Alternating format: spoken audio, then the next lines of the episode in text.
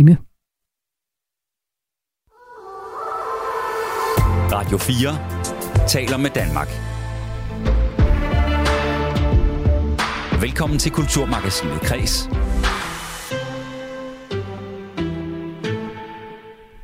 En vestjysk tavshedskultur kan være vigtig at gøre op med for at afhjælpe de PFAS-problemer, vi har i dag. Det mener forfatter Kim Blæsbjerg, der i morgen udkommer med bogen De Bedste Familier. Jeg taler i dag med forfatteren om, hvad vi kan lære af lokalsamfundets håndtering af miljøkatastrofen, der udspillede sig omkring kemifabrikken Cheminova fra 1950'erne og flere årtier frem. Irma hønen blinker i mørket Ligger bare der og lægger æg Jeg sammenligner dig. Lidt med din men kun forskelligt. Ja, her synger Kim Larsen om Irma-hønen på sangen Hjerter Dame tilbage i 1986. Og dermed satte han to streger under Irmas position som en del af det københavnske arvesøl. Men nu er det forbi. For tidligere dag fortalte Coop-koncernen, som står bag Irma-butikkerne, at det som led i en større omlægning af Coops butikker fra 1. april skal være slut med de højt elskede og ikke mindst halvdyre dagligvarerbutikker, som i over et århundrede har været en fast bestanddel af det sjællandske og særligt københavnske bybillede. Og det er netop derfor, at lukningen af kæden i dag har sat ja, simpelthen ild til de sociale medier. Det fortæller en livsstilsekspert senere i programmet. Og Danmarks vigtigste eksportvare, den er hverken bacon, laudrupbrødrene eller vikingerne. Men særligt en dansker har nemlig sat sit aftryk på verden på et helt andet niveau end nogen anden. Niels Bohr har spillet en nøglerolle for såvel den naturvidenskabelige forskning som verdensfreden. Og nu kommer en helt ny dokumentar om ham med titlen Niels Bohr, verdens bedste menneske. Ja, ikke mindre end det. Jeg får besøg af en af filmens instruktører for at finde ud af, hvad det er, der var så fascinerende ved ham, hans forskning og vidensdeling. Men vi starter dagens udsendelse med at tegne et portræt af digter og forfatter Henrik Nordbrandt, der tirsdag morgen gik bort efter kort tids sygdom. Mit navn er Rikke Kulin. Velkommen til Kulturmagasinet Kres. Du lytter til Radio 4 en af de helt store træer i den danske forfatterskov er faldet. Forfatteren og digteren Henrik Nordbrandt er død, 77 år gammel, efter kort tids sygdom. Det oplyser hans familie til forlaget Gyldendal. Og Henrik Nordbrandt han debuterede i 1966 med digtsamlingen Digte. Han modtog de gyldne laverbær i 1996 for digtsamlingen Ormene ved himlens port og Nordisk Råds litteraturpris i 2000 for digtsamlingen Drømmebruger. Og øh, i den brede befolkning, der er han jo nok mest kendt for digtet Året har 16 måneder fra 1986 som lyder sådan her. Året har 16 måneder. November, december, januar, februar, marts, april, maj, juni, juli, august, september, oktober, november, november, november. Erik Skyrum Nielsen, litteraturhistoriker og litteraturkritiker. Velkommen til Kulturmagasinet Kreds. Tak skal du have. Hvor stor betydning havde Henrik Nordbrand som øh, digter for danskerne? En kolossal øh, i kraft af øh, dækket om de 16 måneder, men også helt tilbage øh, fra begyndelsen af 70'erne, øh, der satte han spor. Øh, der er for eksempel en klassiker øh, fra 69, der hedder Kina betragtet gennem græsk regnvejr i Café Tyrk, øh, som i hvert fald mange skoleelever og studerende øh, har pløjet sig igennem øh, og nyt gennem årene. Øh, han har været øh, et lysende forbillede i over et halvt århundrede. Startede med relativt vanskeligt tilgængelige digte øh, i 66 og 67, men slår sig med syv, syvsoverne fra 69 ind på en mere enkel og metaforfattig linje, øh, som kom til at danne skole på den måde, at Nordbrandt også senere øh, fik en helt skov af epigoner, øh, der forsøgte at skrive med den her mærkelige blanding af enkelhed og kompleksitet. Og vi vender lidt tilbage til ham igen som digter, men hvis vi lige starter med at kigge på øh, hans betydning for andre digtere og forfattere, hvem var det så, der var inspireret af Henrik Nordbrandt? der vil jeg først og fremmest nævne uh, Søren Ulrik Thomsen, uh, som faktisk i enkelte tekster refererer direkte uh, til Nordbrand som et forbillede. Men som det jo altid er uh, med den slags far-søn eller lærer-elev forhold, uh, så har Thomsen også uh, formået at så at sige, skrive sig ud af Nordbrands skygge. Men Nordbrand er jo heller ikke bare Nordbrand øh, Nordbrandt øh, fornyer sig op igennem sin digtning. Altså en side hos ham, som bliver mere og mere tydelig, det er den vristende og vrede og sarkastiske og øh, ironiske. Øh, det bliver meget tydeligt i årene øh, omkring årtusindskiftet, og så øh, helt frem nu til hans død. Øh, det mærkes også i den bog, som kom i 21, øh, og som tager udgangspunkt i det mærkelige forhold, at Henrik Nordbrandt blev født samme formiddag, øh, som Royal Air Force bombede Shellhuset øh, ved Vesterport station, altså Gestapos hovedkvarter. Øh, Nordbrandt talte lige frem om, at han havde fået granatschok. Du siger det her med, at øh, hvad skal man sige, han ændrer sig, fordi mange år identificerede han, han ham, øh, man, man har måske med, øh, hvad skal man sige, øh, rejsen og opbruddet, og han har jo øh, foretrukket at bo i, øh, i blandt andet Grækenland og Tyrkiet. Hvorfor sker det her skift, og hvad er det for en stemning, der kommer ind i hans digte her omkring årtusindskiftet? Man kan egentlig ikke sige, at han bliver mere øh, glad for Danmark. Øh, tværtimod, altså, hvis der er noget, der har budt ham imod, øh, så er det fremmedhed og flygtningepolitik her i landet. Øh, og tidligere, der kunne han godt lide, øh, i hvert fald februar og marts måned, marts, hvor han øh, selv var født. Men øh, på de seneste år, der tror jeg slet ikke, han brød sig om nogen som helst af de danske årstider. Derimod så oplevede han øh, i Spanien, øh, Italien, men først og fremmest øh, Tyrkiet og Grækenland, øh, det dybblå hav øh, og de hvide huse, øh, og så den høje himmel, øh, og så en eller anden form for øh, lysfrihed, øh, som man også mærker øh, i hans digtning. Der er en litteraturhistoriker, der har sagt om ham, at han simpelthen opsøger lyset øh, og skriver livet frem øh, ved lyset bruger lyset til at åbne for sansningen og for et mere direkte møde med verden. Det var Dan Ringgaard fra Aarhus Universitet, der skrev det sådan. Og, og den opdagelse af lyset som en åbning til sansningen og for et mere åbent og direkte møde med, med verden, den, den er helt klart opstået øh, i Middelhavsområdet. Så derfor er, det ikke, derfor er det ikke uberettiget, hvis man tænker på Nordbrand som en rejsende digter. Men det rejsende har også noget at gøre med noget andet hos ham, noget mere psykisk og eksistentielt, nemlig at han er et meget, meget restløst menneske. Øh, ja, nu taler jeg desværre om ham øh, i, i, i nutid, fordi øh, sådan har det været altid. Øh, det bliver øh, hårdt at skulle bruge datid øh, om en af vores allerstørste øh, og rigeste digtere. Og Erik Skøm Nielsen, du nævner jo det her med, at hvad skal man sige, lyset kommer ind i hans dækning, men øh, Henrik Nordbrandt, han vagt jo også øh, opsigt, da han i 2015, mens øh, flygtningekrisen i Europa var på sit allerhøjeste, der havde han digtet vuggevise på forsiden af politikken, og det lød sådan her. Lille krigsbarn, hvor går du hen? Mod øst eller vest? Hvor i verden tror du, du finder en ven? Lille krigsbarn, hvad passer dig bedst? Et hullet tæppe? En krydsfinerkiste? En redningsvest? Lille krigsbarn, hvor vil du dø? Hvor bomberne falder eller i åben sø. Lille krigsbarn, hvor vil du hen? Vælg selv, bare vi aldrig skal se dig igen. Og Erik Skyrum Nielsen, var Henrik Nordbrandt en politisk digter? Fordi det her, det er jo lige et tidspunkt, hvor du netop siger, at øh, der er altså også øh, splittelse politisk i Europa. Hvis han ikke var en politisk digter, så blev han det i hvert fald. Øh, det var helt tydeligt efter årtusindskiftet. Men jeg kunne godt tænke mig at fremhæve noget andet. Selvfølgelig er det et meget hårdt slående og præcist, ironisk øh, politisk digt. Men hvis du øh, kigger på det, øh, og ikke bare hører det i radioen, så opdager du, at det har 14 linjer, 4, 4, 3 og 3.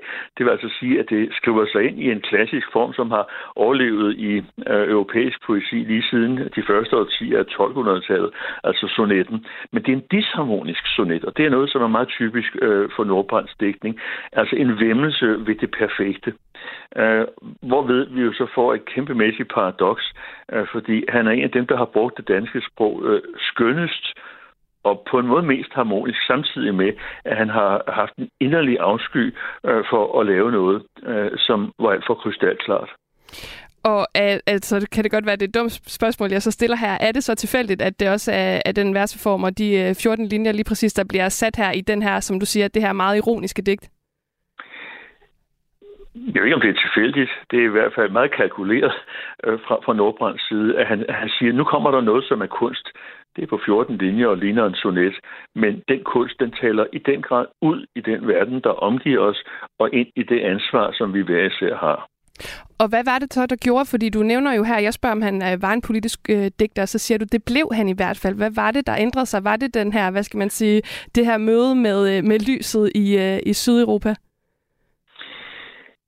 Hvis jeg skulle grave efter en forklaring, så vil jeg sige, at der i hans væsen var en meget dyb øh, skønhedslængsel, øh, som han så trådt øh, under fodet og krænket øh, af moderniteten og, og postmoderniteten. Han skrev blandt andet en digtsamling, eller undskyld, en essaysamling, der hed Dumhedens løvefødder, øh, hvor han altså registrerede med smerte, øh, hvordan fordummelse og diktatur og despoti og menneskeundertrykkelse bredte sig i Europa.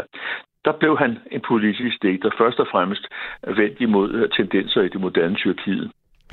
Og vi har jo så også bedt dig vælge et øh, digt af Henrik Nordbrandt, som er særligt kendetegnende for hans forfatterskab. Og der skal vi jo lidt tilbage igen, for vi skal tilbage til øh, digtsamlingen Omgivelser fra 1972 og øh, digtet Når et menneske dør. Erik Skyrum Nielsen, vil du ikke lige starte med at læse det digt op? Jo. Når et menneske dør. Når et menneske dør, det er dets omgivelser tilbage. Bjergene i det fjerne, kvarterets huse, og vejen, som om søndagen går over en træbro, lige inden den fører ud af byen. Og forårssolskinnet, som lidt ud på eftermiddagen, når en hylde med bøger og tidsskrifter, som uden tvivl engang var nye. Det er ikke spor mærkeligt, men det har ikke desto mindre ofte undret mig. Ja, Erik Skjøb Nielsen, hvordan er det her digt kendetegnende for øh, Henrik Nordbrandt og øh, den måde, han skrev på? Ved metaforfriheden. Der er ingen omskrivninger. Det er fuldstændig direkte beskrivende digt. Øh, og så jo altså ved øh, en struktur, øh, som først kommer med noget og vækker en forventning, og derefter gentager det ved at komme med et nyt billede på et menneskes omgivelser, sådan at man tror, at øh, nu kommer der måske en tredje gentagelse af den samme struktur. Men så skifter han. Og skifter tonen og siger, det er ikke spor mærkeligt, men det er ikke desto mindre ofte undrer mig. Hvad der er en klassisk figur, altså øh, noget er direkte og forståeligt, øh, men vækker stadigvæk undre. Det er også et godt eksempel på, øh, hvordan vi kan bruge poesi til at sige noget, som strengt taget ikke kan siges. Og den fortrolighed med at kredsen om øh, det, det uudsigelige, det som måske kun kan siges gennem poesi, det var øh, et kendemærke for Nordbrandt. Og øh, det er jo et stort tab, øh, vi har øh, lidt i dag, men øh, der er måske mange, nu nævnte jeg her i starten, at, øh, at øh, digtet om øh, året har 16 måneder fra 1986, at det som allerflest de, øh, de kender. Men hvis man nu ikke har været så øh, heldig at stifte bekendtskab med øh, øh Henrik Nordbrand endnu, hvor skal man så starte i det her kæmpestore øvre, som hans øh, livsværk jo er? Der er flere gode udvalg. Øh, der kom tidligst en, øh, tidligst, øh, en, der hed Rosen fra Lesbos, og så kom der en udvalgte digte, øh, og senere også en, der hed 100 digte, og der er som også, der hedder egne digte. Altså hele fire udvalg af Nordbrand kan, kan man få enten øh, i boghallen, eller øh, i, i antikvariaterne, eller på folkebibliotekerne. Men jeg synes godt, man kunne undre sig selv. Øh, og når jeg altså øh, tage fat i den allerseneste bog, øh, den som øh, han udgav øh, i, i 21, og som jo tager udgangspunkt i oplevelsen, øh, som han ganske vist jo ikke kan genkalde sig øh, af at leve med granatschok øh, lige fra øh, sin fødsel af. Øh, den bog øh, kom jo altså til nærmest at forudsige øh, Henrik Nordbrands øh, bortgang. Og med det vil jeg sige tusind tak til dig, Erik Skyum Nielsen, litteraturhistoriker og litteraturkritiker. Tak fordi du var med i Kulturmagasinet Kreds. Tak fordi I ville høre på. Og det var altså til at fortælle om uh, digter og forfatter Henrik Nordbrandt, som er gået bort i dag, tirsdag 77 år gammel, efter kort tids sygdom. Du lytter til Kulturmagasinet Kres på Radio 4. Døde fisk på stranden og syge medarbejdere. Det var nogle af konsekvenserne, da kemifabrikken Cheminova i 1953 flyttede sin fabrik til Harboøre Tange, som skiller Limfjorden fra Vesterhavet. Og i årene fremover, der udspillede der sig en miljøkatastrofe i området. Og både den her miljøkatastrofe og ikke mindst en vestjysk tavshedskultur, det har min næste gæst skrevet en roman om. Det er dig, forfatter Kim Blæsbjerg. Du udkommer i morgen med bogen De Bedste Familier. Velkommen til Kulturmagasinet Kres. Tak skal du have. Vi skal jo tale om øh, den her Kiminova-sag, men også hvorfor den her, øh, vi kalder den vestjyske tavshedskultur, kan være vigtig at gøre op med for at afhjælpe nogle af de problemer, vi ser i øh, området i dag med PFAS. Men Kim Blæsbjerg, overordnet, lad os lige starte, hvis der nu sidder nogen og slet ikke er, er med inde på hele Kiminova-sagen. Hvordan blev mennesker og natur påvirket af Kiminova-fabrikkens øh, indtog på, øh, på egnen? Ja, det gjorde den helt fra starten af. Øh, fabrikken kom jo til Vestjylland i 53, og øh, den her forurening, den var massiv fra begyndelsen. Øh, fordi man havde godt nok tilladelse til at lukke spildevand ud i, i Vesterhavet, men øh, fabrikken den lå øh, tæt ved, ved Limfjorden, og, øh, og der var masser af uheld i, i begyndelsen, og hver gang der var et uheld, jamen så sivede øh, kemikalier direkte ud i fjorden og forurenede der. Øhm, og så øh, altså et, en anden vigtig ting, der var der også at sige om, øh, om fabrikkens indtog, jamen det er, at, øh, og det er knap så belyst som alt det med forurening, jamen det er, at øh, der desværre også var en masse forgiftninger øh, blandt øh, medarbejdere, eller blandt, blandt arbejderne der, i, især i de første år. Mm. Hvor bevidst var man på det tidspunkt om øh, ja, både øh, hvad skal man sige, udslip og forurening, og så ikke mindst de her forgiftninger? Jamen det, det var, altså sådan, befolkningen generelt var ikke meget bevidst om det. Det er klart, at øh, hvis, øh, hvis der var en, en, en kone, der fik sin mand hjem med en forgiftning, så kunne hun jo selvfølgelig se, hvad der, hvad der skete, og det ikke var sjovt for ham øh, at ligge der. Øh, men det er ikke noget, man har talt synderligt om. Øh, og, og forureningen, det tror jeg, der er rigtig mange i begyndelsen, der slet ikke har haft nogen idé om, øh, hvad, der, hvad der var, der skete. Nu siger man, der er, mange, der er mange, der siger nu også, og det er ikke kun øh, folk fra Kemenova, at, øh, at dengang, der vidste man ikke bedre. Øh, men når jeg har været dykket ned i øh, research om det her stof, så kan jeg se, at det, det er der i hvert fald nogen, der har vidst. Altså dem, der var på fabrikken, kunne jo se med egne øjne, når der har været et udslip, for eksempel af arbejderne, der blev sendt ned på fjordstranden for at skovle øh, døde ål op. Altså så kunne de jo godt se, at der var en sammenhæng. Ja, det var meget tydeligt der. Ja. Og, og Cheminovas fabrik har haft uh, to forskellige placeringer på uh, Harboøre Tange, og så også et kemisk affaldsdepot på høfte 42. Og bare på høfte 42, der blev der fundet omkring 15 tons pesticider og 6 tons kviksøl, som vi jo i hvert fald godt ved i dag bestemt ikke er godt. Og alle de tre steder i dag, de er kategoriseret som det, man kalder generationsforurening. Og det vil altså sige en jord jordforurening, som opstår over generationer, og som også vil være et problem i generationer fremover, hvis der ikke bliver gjort øh, noget ved det. Og Kim Blæsbjerg, du er jo selv født i 1974 og øh, opvokset øh, i Lemvi, som ikke er jo så forfærdeligt langt fra fabrikken. Og både i bogen og også i dit eget liv, der har du mødt det, som øh, du kalder, jeg også fik sagt før, vestjysk tavshedskultur, hvor der ligesom mangler et sprog for at i talsætte de her emner. Hvordan er det kommet til udtryk dengang? Ja, altså, da jeg voksede op i 80'erne for eksempel, øh, der, der var Kemedova jo også en meget stor virksomhed, øh, og jeg kendte jo masser af folk, der arbejdede derude. Øh, og hørte også en gang imellem om, at der var nogen, der, der var kommet til skade, eller havde fået nogle forgiftninger selv, så langt op i, i tiden. Øh, men, men det var som om, at det var ikke noget, vi talte om. Der blev ikke talt om det, og da jeg var barn og voksede op, så var var det ikke noget, jeg tænkte over, fordi det var bare det, norm- det normale. Øh, det var først, da jeg, blev, da, jeg, da jeg blev voksen eller ældre, at jeg begyndte at kunne se, at det, det var egentlig lidt sært, at vi aldrig, der aldrig måtte siges et kritisk ord om Kemenova, øh, fordi sådan, sådan var det dengang.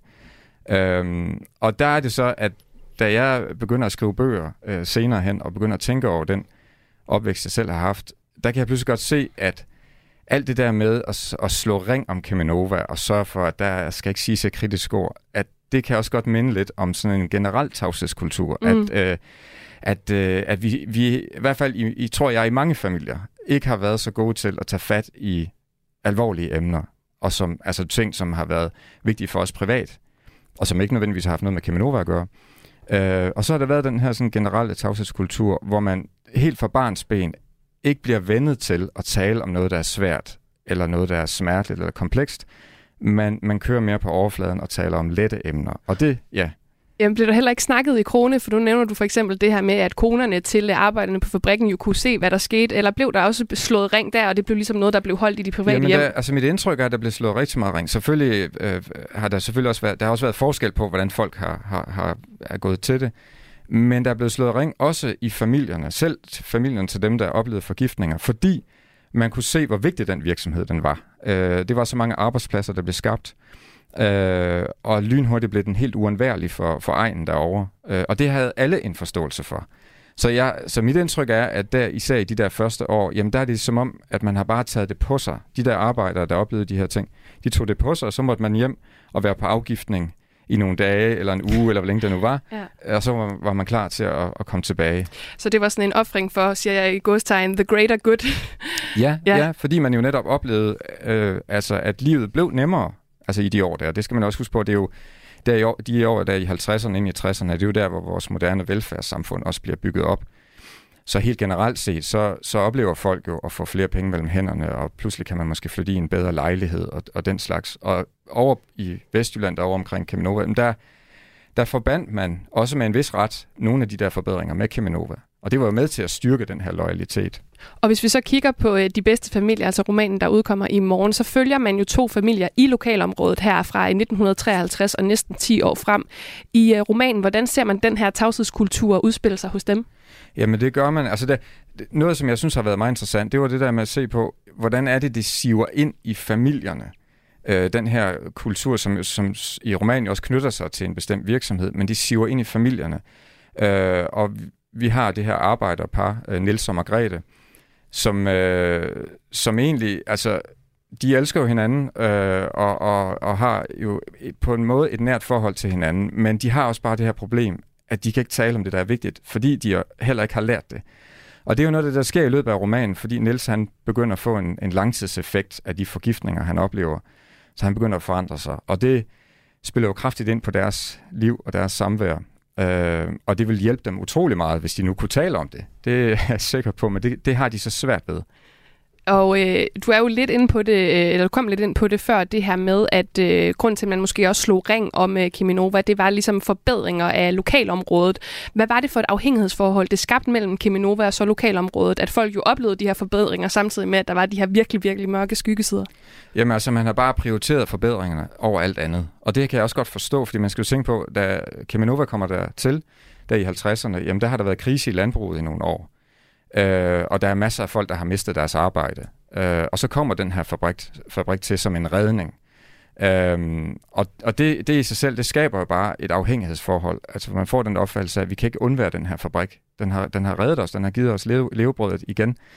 Øhm, og, og så samtidig så er det også væsentligt at sige, at Kemenova også har været, hvad skal man sige, dygtige til at skabe et, et, et nært forhold til befolkningen, fordi de har sådan set øh, næsten fra begyndelsen, så har de sørget for at, at, at give støtte til forskellige øh, projekter, nye bygninger, forske- alt muligt forskelligt, hvor, hvor lokalbefolkningen mærkede nogle, nogle, nogle forbedringer. Det var både sådan inden for, det kunne være missionshuse, det kunne være øh, sportshaller og, og fritidsforeninger øh, øh og sådan noget, der, der, der fik penge i, i støtte. Så det, så det har ikke kun været det, at man havde øh, levebrødet og et arbejde. Det var også det, man kunne se sådan rundt i, altså det, der var en del af hele ens liv, det er ligesom løftet af den her fabrik. Og Kim Blæsbjerg, vi vender tilbage til dig øh, lige om lidt, men i dag der er man jo stadig i gang med at rydde op på det gamle, den gamle Kiminova-grund på øh, Harboøre Tange. I mellemtiden så er der så dukket en stor ny miljøudfordring op, nemlig PFAS-stofferne. Og i starten af det nye år her, der blev der fundet et højt indhold af ja, de sundhedsskadelige PFAS-stoffer i 10 ender skudt på Harboøre Tange. Og der er også fundet PFAS i øh, områdets både grundvand, drænvand og overfladevand. Nu kan jeg byde velkommen til dig, Lars Kamstrup, journalist på Folkebladet Lemvi i snart 35 år, og stor kender af lokalområdet omkring Harboøre, Typerøn og Lemvi. Velkommen til. Ja, tak skal du have. Lars, reaktionen på egnen her med, med fundet af PFAS-stoffer, hvordan har den uh, umiddelbart været? Jo, i starten uh, lidt skeptisk, om det nu også var så alvorligt, som det, det blev sagt, at det var. Og øh, det har man så siden taget lidt til sig, at øh, man måske nok lige øh, skulle tage det lidt mere alvorligt, end man gjorde i første omgang. Og man er begyndt at i talesætte det lidt mere. I starten, der, der prøvede man egentlig at skøjte lidt let hen over det. Øh, og tænkte, det, det er nok ikke så galt. Men øh, og specielt de her jæger, som nu har været vant til at gå på jagt på tangen der, og har spist ind og anden vildt derfra, de var ikke meget for at opgive den fritidsinteresse der. Nej, Men, øh, Øh, og, og den her vestjyske tavshedskultur, som øh, Kim Blæsbjerg også snakker om, tror du, den kan blive et problem? Nu har vi, vi kigget på den i forhold til Kiminova og den store betydning, øh, fabrikken har haft øh, på alle måder for, øh, for, for lokalområdet. Men den her tavshedskultur, kan den blive et problem i forhold til, hvordan man nu skal til at håndtere PFAS og i talsæt, hvor alvorligt det faktisk er? Nej, jeg tror ikke, man kan sammenligne de to ting. Det var en helt anden situation dengang tilbage øh, med Kiminova i, i tidligere sider. Og øh, i dag er det jo myndighederne selv, der er kommet og fortalt, at den her forurening er der, så der er jo ikke sådan noget, der skal holdes hemmeligt, og der er ikke direkte erhverv involveret og indtægter involveret. Så jeg tror ikke, at man af den grund øh, har en, en, sådan en, en angst for at tale om det. Og i dagens avis har vi, skriver vi det også om, at jægerne selv har indkaldt til møde for at få klarlagt nogle flere ting, så man vil gerne selv i tale sætte tingene nu. Øh, jeg tror ikke, man kan sammenligne de to ting. Men øh, selvfølgelig, det er stadigvæk vestjyder, og man øh, svære ting, det taler man ikke så meget offentligt om. Nej, men hvordan har man rykket sig i området i forhold til at tale om sådan nogle svære emner? Nu kan man måske ikke lige sammenligne de to, øh, hvad skal man sige, historier i forhold til øh, hemmeligholdelse og så videre, men i forhold til at talsætte de her svære emner, er der så sket noget siden, øh, siden dengang? Ja, det er det bestemt. Det er det bestemt. Men det er altså også, fordi de to sager ikke kan sammenlignes. Øh, det her, det, det er der flere, der godt vil tale om. Det, det er der. Men øh, som sagt, så, så er det vestjyder, man, øh, man farer ikke lige op i en spids med det samme. Og det, man går ikke lige til læge med det samme, fordi man er bange for, at der er sket noget. Så man, man afventer. Men det betyder ikke, at man ikke øh, vil tale om det. Det gør det ikke. Tak, Lars Kamstrup, øh, journalist på Folkebladet Lemvi, fordi du var med her til at lige give en indsigt. Og Kim Blasbjerg, nu vender jeg lige tilbage til dig, for jeg kunne godt tænke mig at høre dig, om du er enig med, øh, med Lars her i forhold til at rykke sig til at tale om, øh, om svære emner. Har egnen rykket sig fra den gang, eller står man stadig over for den samme, hvad skal man sige, lukkethed om sig selv i virkeligheden? Ja, altså, altså PFAS-sagen her, den, altså som den ser ud lige nu, så det er jo rigtigt, hvad Kamstrup siger der, så det, det, er en, det er en anden sag nu. Men jeg, jeg synes alligevel, jeg er lidt spændt på at se, øh, hvad der kommer til at ske øh, politisk med det her område, fordi altså, hvis det ender med, at PFAS bliver forbudt i alle produkter, øh, så er det jo let at forestille sig, at det er noget, der kommer til at være meget dyrt, også for mange virksomheder, som bruger det. Og, øh, og, og hvis der sker sådan en fordyring, fordyrelse, så, øh, så er det også noget, som, som almindelige borgere kommer til at mærke, at der er nogle ting, der vil blive dyrere. Og så er det, at man pludselig står i den der situation igen, hvor man skal prøve at holde altså sundhed op over for levevilkår. Ikke? Mm. Altså er vi villige til, at der er noget, der bliver dyrere og måske mere besværligt, hvis vi ikke vi har PFAS længere, øh, mod at vi så får en, en, en bedre sundhed. Og der har du så pludselig den samme konflikt igen, som man kender fra den Kemanova-tid der. Ja, så den her tavshedskultur, øh, er den så vigtig at gøre op med i forhold til at afhjælpe, hvad skal man sige, hvordan man omtaler og i tale sætter PFAS-problemer, vi har i dag? Jamen det er den jo. Altså det synes jeg da. Altså det, det er jo vigtigt for mig lige at sige her, at jeg har jo sådan set ikke skrevet den her roman med PFAS i baghovedet, fordi jeg har arbejdet på den i flere år. Øh, men, men jeg har tænkt, og da jeg skrev den her roman, at jeg tænker, at det er et universelt emne, og det er et emne, som, som også har relevans til vores tid, fordi der løbende er, opstår de her konflikter mellem på den ene side, hvor, altså for eksempel sundhed og økonomi øh, på den anden side. Og det her, den her PFAS-sag er jo bare et eksempel på det at den er dukket op nu. Og i forhold til, til Keminova, altså du snakker om den her sådan gensidige øh, afhængighed, der har været, og det har ligesom påvirket alle aspekter af lokalsamfundet. Har der slet ikke været modstand undervejs? Har det bare været sådan en stor, øh, vi lægger låg på det hele, og ingen kan, kan sige noget? Altså der, har været, altså, der har været meget lidt modstand, hvis man sådan ser på, hvor mange der har gjort noget. Øh, men altså, vi havde jo en berømt skikkelse, der hedder Ravåge, øh, som jeg tror mange vil, vil, vil kunne have, eller har hørt om. Ja. Øh, og han, han var jo sådan, øh, der er nogen, der kalder ham Danmarks første miljøforkæmper, og han, han tog kampen op mod Kemenova helt, næsten helt fra begyndelsen. Men han stod meget alene dengang. Og det... Øh, og der gik, der gik årtier, før han sådan for alvor begyndte at, at, at få folk med sig, og, og trods alt vinde, vende stemningen i nogen, nogen grad. Ikke? Ja. Og han, han, så kan jeg sige, at hans søn, som hedder Bjarne Hansen, han kæmper den kamp videre nu. Øh, men det er altså, det er sådan, det, det, det er et fortal, der har sådan har vil tage den der kamp på sig. Men nu siger Lars Kamstrup jo her, at der rent faktisk er sket noget, og man øh, er måske bedre til at tale end øh, tidligere. Jægerne her har for eksempel selv været ude aktiv og vil indkalde til møder osv. Kan, det, kan man ikke risikere, at man bare bevarer sådan lidt gammelt, slidt, stereotypt syn på det der, den vestjyske tavshedskultur, og alle de tiger stille og siger ikke rigtig noget? Nej, altså nu, for det første så foregår min roman jo tilbage i 50'erne. Øh, så allerede, så der, der er der jo ligesom et, et tilbageblik. Øh, men jeg synes jo, det øh, er interessant nu, hvor jeg lægger den her bog frem, og altså har følge med i, hvordan bliver den egentlig modtaget rundt omkring. Og det, der tænker jeg faktisk ikke bare kun i Lambi og, og omegn, men alle steder, hvor den bliver læst. Fordi min påstand vil være, at mil, altså små miljøer har, kan ofte have en eller anden grad af en tavshedskultur. Fordi ofte så er det vanskeligt at tage fat i, altså i svære emner i små miljøer, fordi man er forbundet på kryds og tværs. Øh, det kan være altså gennem arbejde, skoler, foreninger, alt muligt. Øh, og så kan det være så besværligt at sige, at påpege noget, øh, som ikke er godt, fordi man så let kommer til at fornærme nogen, og, og så er det jo ofte bare lettere at tige stille. Ja, men jeg håber, der er flere, der kommer øh, til at tale, især med øh, i morgen, hvor altså din 9. bog, De bedste familier, udkommer. Tusind tak, fordi du var med, forfatter Kim Blæsbjerg. Tak skal du have. Radio 4 taler med Danmark.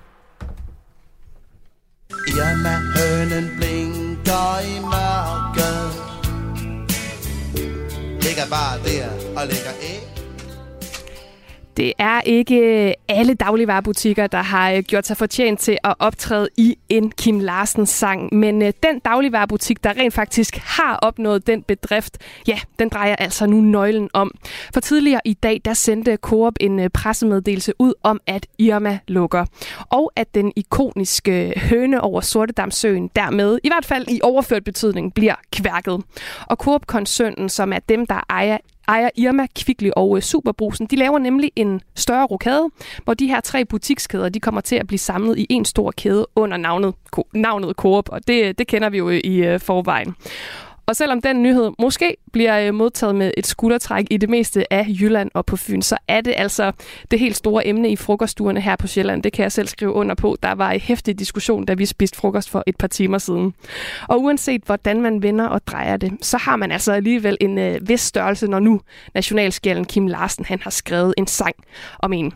Jakob Holst Mauritsen, medstifter af konsulenthuset for marketingstrategi Holst Mauritsen og livsstilsekspert i DR-programmet Kender du typen? Velkommen til. Tak for det. Jakob, er, er du hjemmemand? Øh, jeg har lige så meget hjemmemand som alle de andre, der siger, de er hjemmefolk. Øh, jeg elsker det brand, men jeg må ærligt indrømme, jeg har ikke handlet der voldsomt meget på det seneste. Og hvordan kan det være?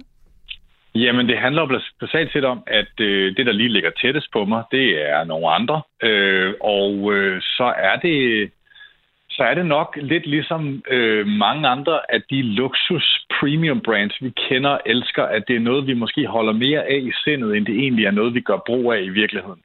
Øhm, og det er jo også det, der er sket med Irma. Altså, det er et brand, et varemærke, der virkelig har været øh, stærkt, men de har simpelthen ikke formå, formået at overføre det brand til, at folk også rent faktisk kom ned og brugte deres penge der. Og det er jo blandt andet fordi, at det er specialvarer, der lige koster lidt mere. Så øh, man må sige, at når man gik på indkøb i hverdagen i Irma, så, så var det meget mærkbart, at det var dyrere at købe ind der end andre steder. Ja, og jeg, kan jo, jeg må også indrømme, at jeg kan ikke genkende til det der med, at man taler om, hvor meget man har handlet i Irma, men når alt kommer til så er det måske to forskellige varer. Jeg ved, det, det er der, jeg køber det i Irma, og alt andet, det, det bliver altså et af de andre steder. Men øh, hvad er det for en institution, som øh, ja, især københavnerne jo her nu kommer til at miste? Det, det er hvis man overhovedet kan tale om en form for kulturinstitution i og med, at man er en dagligvarekæde, så er det jo meget tæt på. Vi hørte Kim Larsen her øh, synge om, om kæden. Vi har haft et stort, meget, meget kendt neonskilt, som også er det, der er reflekteret her i sangen, der hænger hen over søerne med adgang ind til Nørrebro. Man kan se det fra København K-siden. Det er en butik, der er født og opvokset i København i en kælder øh, for, jeg ved ikke om det er 140 år siden cirka men det er bare en institution i København og omegn, og, øh, og der er mange mennesker, der begræder, at den er væk nu, fordi det også lidt er noget, der, der viser, at en, en tidsperiode måske er væk, og det peger også lidt i retning af, at man kan sige, de her luksuskvalitetsvarer, øh, selvom at vi har flere og flere steder, der udbyder luksuskvalitets madvarer, vi går meget op i mad, så er dagligvarehandlen altså bare domineret af de billige lavprisspillere øh, med, med gode tilbud. Øh, så det bliver ikke nemmere at, at få god kvalitetsmad. Og du er måske lidt inde på, inde på det her, Jakob Holst Mauritsen, fordi øh, det er ikke mange, som øh, ligesom handler alle deres daglige varer i Irma. Men hvem er det så egentlig, der så gør det? Hvem handler i Irma? Jamen, øh, Irma har haft altså øh, på godt og ondt en rigtig stærk position øh, blandt de mennesker, der elsker økologi, de veganske og de vegetariske øh, øh, øh, dagligvarer, men også de, øh, de mere, øh, man kan sige, dyrevenlige og på dyrevelfærd. Så det har været folk, der har været lidt fremme i skoene på trendsene, der, øh, der gik op i kvalitet, øh, økologi og, og dyrevelfærd. Og så har det også været folk, der har haft råd til at øh, rent faktisk handle ind der. Man kan kalde dem øh, man kan sige, den, den kulturelt bevidste øvre middelklasse og overklassen, den gamle københavner øh, herskabslejlighedsfrue øh, med, med sit Irma øh, som gik ned og handlede der og ikke ville komme andre steder, fordi der var også for travlt, og der var ikke tid. Altså man oplevede ret tit, når man gik i Irma, på godt og ondt, men at der var ret god plads i butikkerne, øh, og der ikke var voldsomt lang kø ved, øh, ved kassen. Og det er jo selvfølgelig også det, der har gjort, at de måske ikke har tjent så mange penge, men det har også været det, der gør, at folk de virkelig har elsket det sted, fordi man kunne få nogle helt andre varer, end man kan andre steder. Og øh, grundstenen til Irma blev altså lagt tilbage i 1886 af Inge Fru Schepler, som øh, solgte æg fra, som du øh, sagde tidligere, en lille kælderbutik i øh, Ravnsborggade i København. Og omkring 100 år senere, så blev den øh, sjællandske kæde altså opkøbt her af Coop, som øh, ja, også står bag butikkerne som øh, Kvickly og Superbrusen og øh, Dagligbrusen. Og det er altså dem, som bliver øh, slået sammen i de her forskellige nye konstellationer. Lige nu findes der øh, 65 Irmaer, og øh, ni af dem bliver så til den her nye kæde, der kommer til at hedde Coop. Det skriver tv2.dk. Men Jakob Holst Mauritsen, i sidste ende, der er det jo trods alt bare en af mange dagligvarerbutikker, der nu bliver til noget andet. Og jeg så også en øh, berlingske journalist, som på Twitter beskrev lukningen, og det var måske med et glimt i øjet, men som et angreb på den øvre middelklasse, hvis selvforståelse nu ligger i ruiner. Og i det hele taget, så er de sociale medier jo på gåpunktet med reaktioner på den her lukning. Jeg har allerede set de øh, første tre memes fra Herlige Svend omkring, øh, hvad det kommer til at betyde for københavnernes selvforståelse. Hvorfor er det, det betyder så meget for os, hvor det er, vi handler henne? Vi gør det jo, fordi man har haft sådan en, øh, man har haft sådan en, en, en stående vidighed, øh, at at vi er jo typerne, der tager vores, vores Irma øh, indkøbsnet med ned i Netto og køber ind. Fordi vi ikke vil ses med nettoposen, men vil gerne ses som værende mennesker, der går op i økologi og dyrevelfærd. Og i den her meget grå masse af lavprissupermarkeder, som der findes derude i dag, der har Irma som nogle af de eneste rent faktisk formået at bygge noget øh, af et brand, som, som differentierede sig en lille bitte smule fra de andre, ved at have et signal om, øh, hvem man er som type, og hvem man er som menneske, når man handler i Irma, på godt og ondt. Øhm, og, og, og, og det tror jeg, at der er rigtig mange københavner, der kommer til at savne. Øh, og vi kender det måske lidt fra os selv. Lige så snart, at muligheden bliver taget fra os, så føler vi, at vi mister rigtig, rigtig meget. Også selvom vi har haft muligheden for at købe ind og handle ind i Irma i de sidste ja, 140 øh, år, men vi ikke har gjort det særlig meget, så er det først, når det går væk, øh, at vi egentlig mærker tabet. Øhm, så hvis Irma lige har åbent lidt endnu, så er jeg sikker på, at de, øh, de får lov til at få et lille boost her på vejen øh, ud. Ja. Men øh, jeg tror, beslutningen om at lukke Irma er økonomisk klart den rigtige for Coop. Ja, fordi som jeg hørte dig sige det, så er faktum altså, at øh, i forhold til, hvor mange der faktisk handler i Irma, så er reaktionen langt større end, øh, end dem, der reelt sådan er, er i Irma dagligt. Ja, altså hvis, hvis alle dem, der reagerer negativt på lukningen, nu rent faktisk havde handlet i Irma, så havde de ikke haft blodrøde tal år efter år. Øh, så der er klart noget der, som, øh, som, som, som der er en effekt af, at brandet har været større og stærkere, end det reelt set faktisk har formået at øh, kapitalisere på. Øhm, og det er faktisk synd, men jeg tror, Coop, hvis man må være sådan lidt øh, forretningsorienteret i det her program også, jeg tror, Coop vil lykkes med at tage Irmas brand med sig ud via produkterne, Irma har haft ude i de andre butikker, og stadigvæk formå at kapitalisere på det brand på den måde. Men at trække folk ned i en butik, hvis primære øh, brand i virkeligheden var øh, dyrt, men også dyrevelfærd, men også dyrt, øh, det har altså ikke været øh, muligt for, for Coop at lykkes med. Og så har vi jo snakket meget om, hvad kan man sige, københavnernes forståelse af den her kulturinstitution og øh, Irma-hønen og så videre. Men Irma har jo faktisk flyttet lidt med en øh, jysk filial. De har nemlig forsøgt sig med en slags øh, specialdagligvarerbutik i Aarhus, som øh, sælger sådan en slags øh, Irma Hall of Fame-produkter, blandt andet deres øh, berømte kaffe i, øh, i både Kvickly og Superbrusen. Men det er som om, at den øh, aldrig rigtig er slået igennem uden for selvfølgelig særligt København, hvor langt størstedelen af Irma-butikkerne de har ligget. Er der noget sådan helt særligt københavnsk og meget ujysk over Irma, hvis man skal skære det sådan helt øh, ud i pap?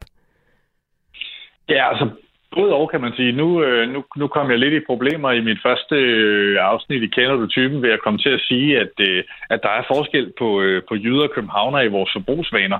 Men altså faktum er jo bare, at når vi kigger på, på det reelle forbrug og, øh, og købsvilligheden, så er der bare flere mennesker, øh, der vil være den type, der vil være villige til at give næsten dobbelt op i pris på nogle af de produkter, man også kan få andre steder, blot fordi man handler i Irma, det var der bare flere af i København, end der for eksempel er i Aarhus. Det er både fordi, der måske også er lidt højere indkomster nu øh, til stede, men også fordi, der er en, en, en målgruppe, et, et segment øh, i København, som der er flere af, og som tiltrækkes til København mere, end det for eksempel gør andre steder. Så ja, Irma var klart bedst, bedst placeret i København, men vil Irma kunne lykkes i Aarhus? Det tror jeg, hvis de havde gjort et ordentligt push, og de måske havde haft nogle lidt andre varer på hylderne, som også kunne trække nogle af, af dagligdagsgæsterne derned. Men altså, det var ikke det, Irma fokuserede på. De ville være meget premium og meget, øh, meget ordentlige, og næsten kun have, øh, man kan sige, mange af de, øh, de, de højkvalitetsvarer, men også de dyre varer. Det er bare svært at sælge. Så... I det hele taget er det svært at sælge i Danmark, men også i Jylland. Ja, fordi vi er jo også traditionelt set glade for øh, discountbutikker, og ikke mindst et, øh, et godt tilbud. Men vil det sige... ja, ja, så vil det, øh, vil det i virkeligheden sige, at det her med, at nogle menneskers identitet at være en Irma-person, det er mere en identitet end, end en reel personlighed? Altså noget, man reelt kan se afspejler sig i, i den måde, de handler på? Ja, altså jeg håber jo selvfølgelig, at øh, jeg håber selvfølgelig, at der er mere til, til, til menneskers identitet end blot den butik, de handler varer ind i. Men dermed sagt, så betyder sådan noget jo øh, noget for en. Og, øh, og ja, altså der har været meget mere identitetspleje i det, end der har været reel adfærd. Og sådan er det faktisk med ret mange af de her premium øh, brands, øh, og de her, som vi kalder på fagsprog, identitetsmarkører, hvor man går rundt med for eksempel et, et Irma-indkøbsnet. Det er mere indkøbsnettet, der er vigtigt, end det reelt set er at handle i Irma. Og så kan jeg altså sige, at den her omlægning og dermed ja, halshugning af Irma-hønen, den effektueres den øh, 1. April, så der er altså også lige et par måneder til at komme ned og øh, udleve sin uh, Irma-identitet endnu. Medstifter af konsulenthuset Holst Mauritsen og ekspert i DR-programmet Kender du typen? Jakob Holst Mauritsen, tak fordi du var med. tak. Og til de æstetisk interesserede, så kan jeg altså berolige med, at uh, Irma-hønen den fortsat uh, vil blive ved med at lægge æg i uh, mørket ved Sortedamsøen i København. Det oplyser Coop til Kulturmagasinet Kreds. Og selvom de her butikker lukker, så vil man altså som sagt stadig kunne købe udvalgte Irma-varer i det, der i fremtiden kommer til at hedde Coop. Du lytter til Kulturmagasinet Kres på Radio 4. Glem Michael Laudrup. Aqua og hos Andersen. Danmarks vigtigste verdenshistoriske eksportvare hedder Niels Bohr.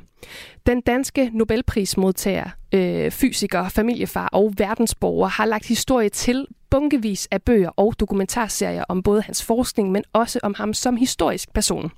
Spillefilmen Copenhagen fra 2002, den handler om øh, Bohrs møde med fysikeren Werner Heisenberg i 1941, og så er Fysikinstituttet i København også opkaldt efter ham. Faktisk så er det måske lidt svært at beskrive, hvor betydningsfuld en skikkelse Niels Bohr han egentlig har været. Men det gør instruktørerne Anna von Los, Lofsov og øh, Marie Brein nu op med i Niels Bohr, verdens bedste menneske. Ja, intet mindre i en ny dokumentarfilm, som har premiere på torsdag. Og netop Marie Brein har jeg nu øh, på besøg i studiet. Velkommen til. Tak. Marie, øh, man skulle næsten tro, at alt det simpelthen var sagt og skrevet om Niels Bohr. Er der virkelig mere at fortælle om ham? Ja, der er meget mere, og vi kunne jo have lavet 10 timer, hvis det var det. Øh, men vi lavede et, et udpluk. Vi plukkede det, vi synes var vigtigst, og, øh, og har sat det sammen til den film, vi har nu. Og hvad er det nye så, I, øh, I laver i den her fortælling fra, hvad man har set øh, tidligere? Altså, hvor er det, den øh, skiller sig ud? Altså, vi tre ting egentlig. Vi har lavet et filmisk, en filmisk dokumentar, så vi har brugt rigtig mange filmgreb. Vi har øh, kredset om både, både lyd og billede i, i en grad, som man ikke normalt gør ved en dokumentarfilm. Og så har vi en historie, som aldrig er set eller hørt før, om KGB-agenten Taletski, som kommer til København. Der har vi fået fat i nogle bånd, som, øh, som ingen vidste fandtes, øh, men dem har vi skaffet, og vi har dem med, så for første gang nogensinde, så kan man høre dem. Og så har vi ikke, sidst men ikke mindst øh, sammensat et portræt af en mand, hvor man øh, meget gerne skulle forstå, hvem han var, både privat, men også øh, internationalt. Og, øh, ja. Jeg kunne godt tænke mig at dykke lidt ned i, hvad det er, der har fascineret jer ved Niels Bohr som person, hvis du skal prøve at sætte nogle ord på det. For forskeren er der jo selvfølgelig blevet talt rigtig meget om, men personen Niels Bohr? Ja, det var jo egentlig det, at han, han, var, et, han var begge dele.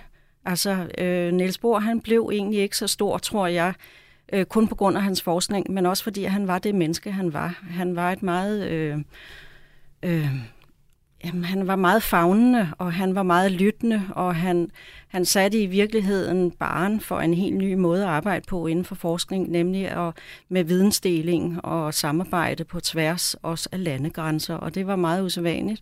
Og er det jo på sin vis stadigvæk, men, men øh, på København, i, i, altså på Niels Bohr Instituttet, der har de opretholdt det lige siden at man, man øh, forskning, det, det kommer, det skal, altså man skal samarbejde. Og du nævner det her med det menneske, han var. Det er også derfor, filmens undertitel er blevet simpelthen verdens bedste menneske for at sætte øh, sådan en stor fed streg under, at der, det var en forsker, men det var altså også et, øh, et menneske. Ja, og han, han var jo familiefar. Øh, han var, øh, tog så meget af sine børnebørn og også fik en stor flok børn, børn. Og han havde ikke mindst Margrethe ved sin side. Og de to var jo sammentømret og, og gjorde på sin vis alting sammen. Og øh, Niels Bohrs forskning spillede jo som bekendt en øh, nøglerolle i øh, udviklingen af øh, den atombombe, som øh, satte en stopper for øh, 2. verdenskrig på den ja, mest øh, brutalt tænkelige måde. Men måske er der sådan lidt uklarhed om, hvad det er for en rolle, han spiller. Det er jo noget, man stadig diskuterer den, øh, den dag i dag. Hvad har I opdaget i jeres arbejde med den her film i forhold til hans rolle? Hans rolle var jo det, han, han var allerbedst til, det var at få forskerne til at tale sammen. Så da han ankom til Los Alamos, altså Manhattan-projektet, som jo var englænderne og USA, som, som slog sig sammen om at få den her bombe realiseret. Da han ankom derover, så, så begyndte han jo at tale med alle de forskere, der var der, og, og så var han måske den, der ligesom bragte de sidste stumper på plads øh, i forhold til at og, og forstå, hvordan de skulle lave den her bombe. Men den var jo blevet til, uanset om han var kommet eller ej, fordi at det, at man netop kan forstå atomernes kraft, øh, det, det, ja. Så det er altså ikke uh, Niels Bohr, der har uh, lavet det, atombomben? Nej, det er det ikke. Men han har jo opdaget, hvordan atomerne var, og, og i og med, at man forstår atomet, så, så var man jo godt på vej. Og noget af det, man forstår, når man øh, ser jeres dokumentar, det er jo også, at øh, Niels Bohr jo faktisk følte et stort ansvar for selve verdensfreden øh, efter den her udvikling af øh, atombomben.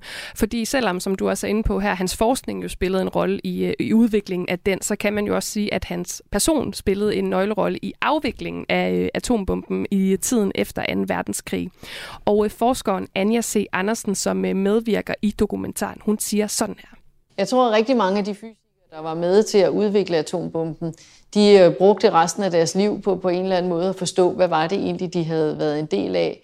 Og Niels Bohr helt konkret, han skrev jo det åbne brev som sådan en måde at prøve at få en verden, som kunne komme om på den anden side af en atombombe, fordi det er jo egentlig frygteligt at have været med til at udvikle et våben, som med et slag kan udrydde hele menneskeheden.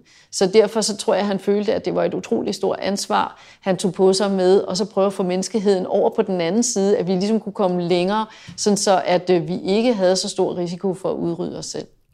Og vejen frem for Niels Bohr, det var altså det her øh, bærende princip for hele hans virke, nemlig vidensdeling. Det vil altså sige udveksling af idéer og forskning. Og så har I jo et øh, meget fint klip med, faktisk som det allerførste i dokumentaren med øh, Niels Bohr selv, og han, han siger sådan her. Nu hvor videnskabens udvikling har givet rummer så store løfter for forbedring af menneskenes levevilkår, og som samtidig gør det mere nødvendigt nogensinde, at vi på vores lille klode finder frem til veje for fredeligt samarbejde. Ja, Marie Brein, hvorfor var det her princip om vidensdeling øh, faktisk ved at få ham i fedtefadet tilbage dengang? Jamen, det var det jo, fordi at Churchill han var ikke enig med ham i at, øh, at dele viden. Øh, Niels Bohr han mente jo under krigen, da de, da de ligesom var i, i gang med udviklingen af den her bombe, at man skulle dele oplysningerne med russerne, fordi at man på den måde måske kunne sikre, at, at alle, hvis alle havde den samme viden, så ville det ikke ske. Han vidste jo, at tyskerne også var i gang, fordi at Heisenberg han allerede havde sagt, at de arbejdede på det i Tyskland. Øhm, men Churchill var jo ikke enig med det, så, så Churchill iværksatte, at man overvågede Niels Bohr sådan så han ikke kom til at afsløre noget til russerne, hvilket han jo nok ikke havde tænkt sig at gøre. Men, øh, men, men for en sikkerheds skyld, så blev han overvåget i den tid, hvor han arbejdede på Manhattan-projektet. Og man kan jo sige, at det er jo også optakten her til, til den kolde krig og nogle store konflikter, hvor at den her vidensdeling jo på en eller anden måde også altså selvfølgelig ville, ville kunne spille en kæmpe rolle, også i hvem der vidste hvad, som du er lidt ind på her. Ja. Men man kan sige, som i tiden omkring både 2. verdenskrig og også den kolde krig, så står vi jo øh, stadig, og, eller igen her i dag, med nogle betydeligt optrukne konflikter og øh, aktører. Kan Niels Bohrs blik på verden lære os noget om, hvordan vi bedst kommer ud af den her, hvad skal man sige, fastlåste og meget fjendtlige øh, situation med den her tilgang til, at øh, fjenden skal i hvert fald ikke have adgang til den viden, jeg har, som for eksempel udfolder sig omkring øh, Rusland og Ukraine i dag? Ja, altså det, det, det viser jo i hvert fald med al tydelighed, at vi, vi skal stå sammen. Og det, det indebærer jo også, at vi deler den viden, vi har, og at vi, vi taler sammen på tværs af, af landegrænser og nationer. Øh, så på den måde peger filmen jo rigtig meget ind i det, vi står i lige nu. Øhm, og russerne kommer vi jo nok ikke i snak med, sådan øh, ligesom de havde et ønske om under krigen i 2. verdenskrig, men, men, øh, men det skal vi. Øh, det, det er jo rigtig, rigtig vigtigt. Og så er der jo noget, som interesserer mig også rigtig meget, fordi i dokumentaren, der får man jo sådan en fornemmelse af, hvor stor en rolle, hvad skal man sige, både kunst og filosofi og litteratur også har øh, spillet for Niels Bohr, så det er ikke kun ja. er videnskabsmanden øh, øh, Niels Bohr, eller videnskab, øh, ja, jeg, jeg, jeg skulle ja. prøve at se, om jeg kunne sige noget andet. Fysik. Men, ja, lige præcis. Der er så mange øh, ord at, at putte på. Øh, ja, ja. Men øh, dokumentaren fortæller jo blandt andet det her med at diskutere og debattere i ja. idéer, netop vidensdel. Det var jo en helt naturlig del af hverdagen tilbage i hans barndomshjem, så han havde det jo med sig hjemmefra. Ja. Og jeg synes jo, der er noget interessant i, øh, hvad skal man sige, overlappet mellem det mere humanistiske felt, og så den der ja, virkelig hardcore naturvidenskabelige øh, forsker, som han jo øh, var. Ja. Hvad kom den her øh, form for symbiose øh, mellem både kunst og filosofi og litteratur, og så netop fysikken på den anden side? Hvad betød det for Niels Bohr og, og forskningen? Altså, vi er jo ikke voldsomt meget inde i vores, vores film på, hvor meget han interesserede sig for det, men jeg ved jo, at øh, med alt det, vi har læst, at han var jo en passioneret øh, kunstelsker, og han læste filosofi, og, og han, øh, han brugte sågar sine øh, penge, som han fik ved Nobelprisen på at købe et stort maleri, som efter sine skulle stå i kælderen på, på Statens Museum for Kunst. Øh, så så han, øh, han, han kombinerede det jo. Og jeg tror, der er rigtig mange fysikere, der gør det. Der er jo rigtig mange fysikere, der er musikere. Øh, det, det felt øh, at være musisk og, og og matematisk, det er faktisk meget sammenhængende, så, så på den måde, så... så øh, Ja, jeg kan huske, min mor hun var faktisk i den første gymnasieklasse i Danmark, hvor man kombinerede matematik og musik. Ja. Dengang ja. hed det jo ikke ja. A-fag og sådan noget, men ja. det var netop der, hvor man sagde, at de to fungerer øh, godt det, sammen. Ja, det er rigtigt. Og, øh, og her til sidst, Marie, et af Niels Bohrs øh, berømte citater, det handler om eksperter. En ekspert er en person, som har begået alle de fejl, det er muligt at begå inden for et begrænset område. Øh, sådan lyder citatet. Er I blevet øh, Niels Bohr-eksperter i arbejdet med den her dokumentar, hvor I jo virkelig har, har gravet det hele igennem? Ja, lidt eksperter er vi vel blevet, men der er jo altid noget nyt at finde om ham. Øhm, det tror jeg, fordi at der, der er jo rigtig meget at tage fat i. Så, så vi har gravet ned i det, vi synes var, var rigtig vigtigt, men vi har også strejfet mange andre ting. Så.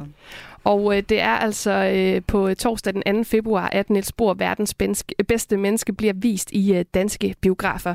Marie Brein er altså en af de to øh, instruktører bag øh, filmen. Tak fordi du var med, og tillykke med den. Ja, tak. Og så vil den her film altså også om en måneds tid øh, kvidt og frit blive distribueret til, til udskolingsklasser over hele landet med øh, der tilhørende undervisningsmateriale. Du lytter til Kulturmagasinet Kres på Radio 4. Og vi er ved at være færdige for i dag, men jeg synes altså, at vi skal slutte af med noget, som jeg ja, på en eller anden måde har teaset for et par gange øh, i programmet, nemlig at øh, få hele Hjerter Dame, altså Kim Larsen-sangen her om øh, Irma-hønen med, fordi som øh, jeg talte med Jakob Holst øh, Lauritsen om, så er det øh, Mauritsen om, så er det altså en, øh, en kulturinstitution, som københavnerne kommer til at sige øh, farvel til. Så øh, jeg vil bare sige øh, tak for i dag, og så er jeg tilbage i, øh, igen i morgen. Om lidt der er der nyheder her på øh, kanalen, og efter det så kan du høre missionen, men først så slutter vi altså altså lige af med en fuld udgave af Hjerter Damer. Tak for nu. Se hvor sneen falder vidt, sukker sød og engleblidt, som krystaller på din pande. Svanerne de skutter sig, længe stimmen ligesom jeg, efter eksotiske lande. Irma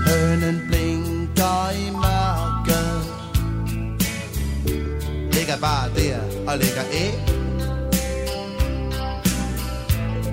Jeg sammenligner dig Lidt med det Men kun forskel Vi sætter fodspor Begge to På dronning Louises bro Imellem tusinde andre Om lidt er det visket væk Men du og jeg går stadigvæk Hånd i hånd med hverandre Og længe så usigeligt efter sommer. Og varme fred og ro. Men der er længe til. Det ved vi godt. Begge to. For se hvor sneen falder blødt og hvidt. Sukkersødt og hemmeligt.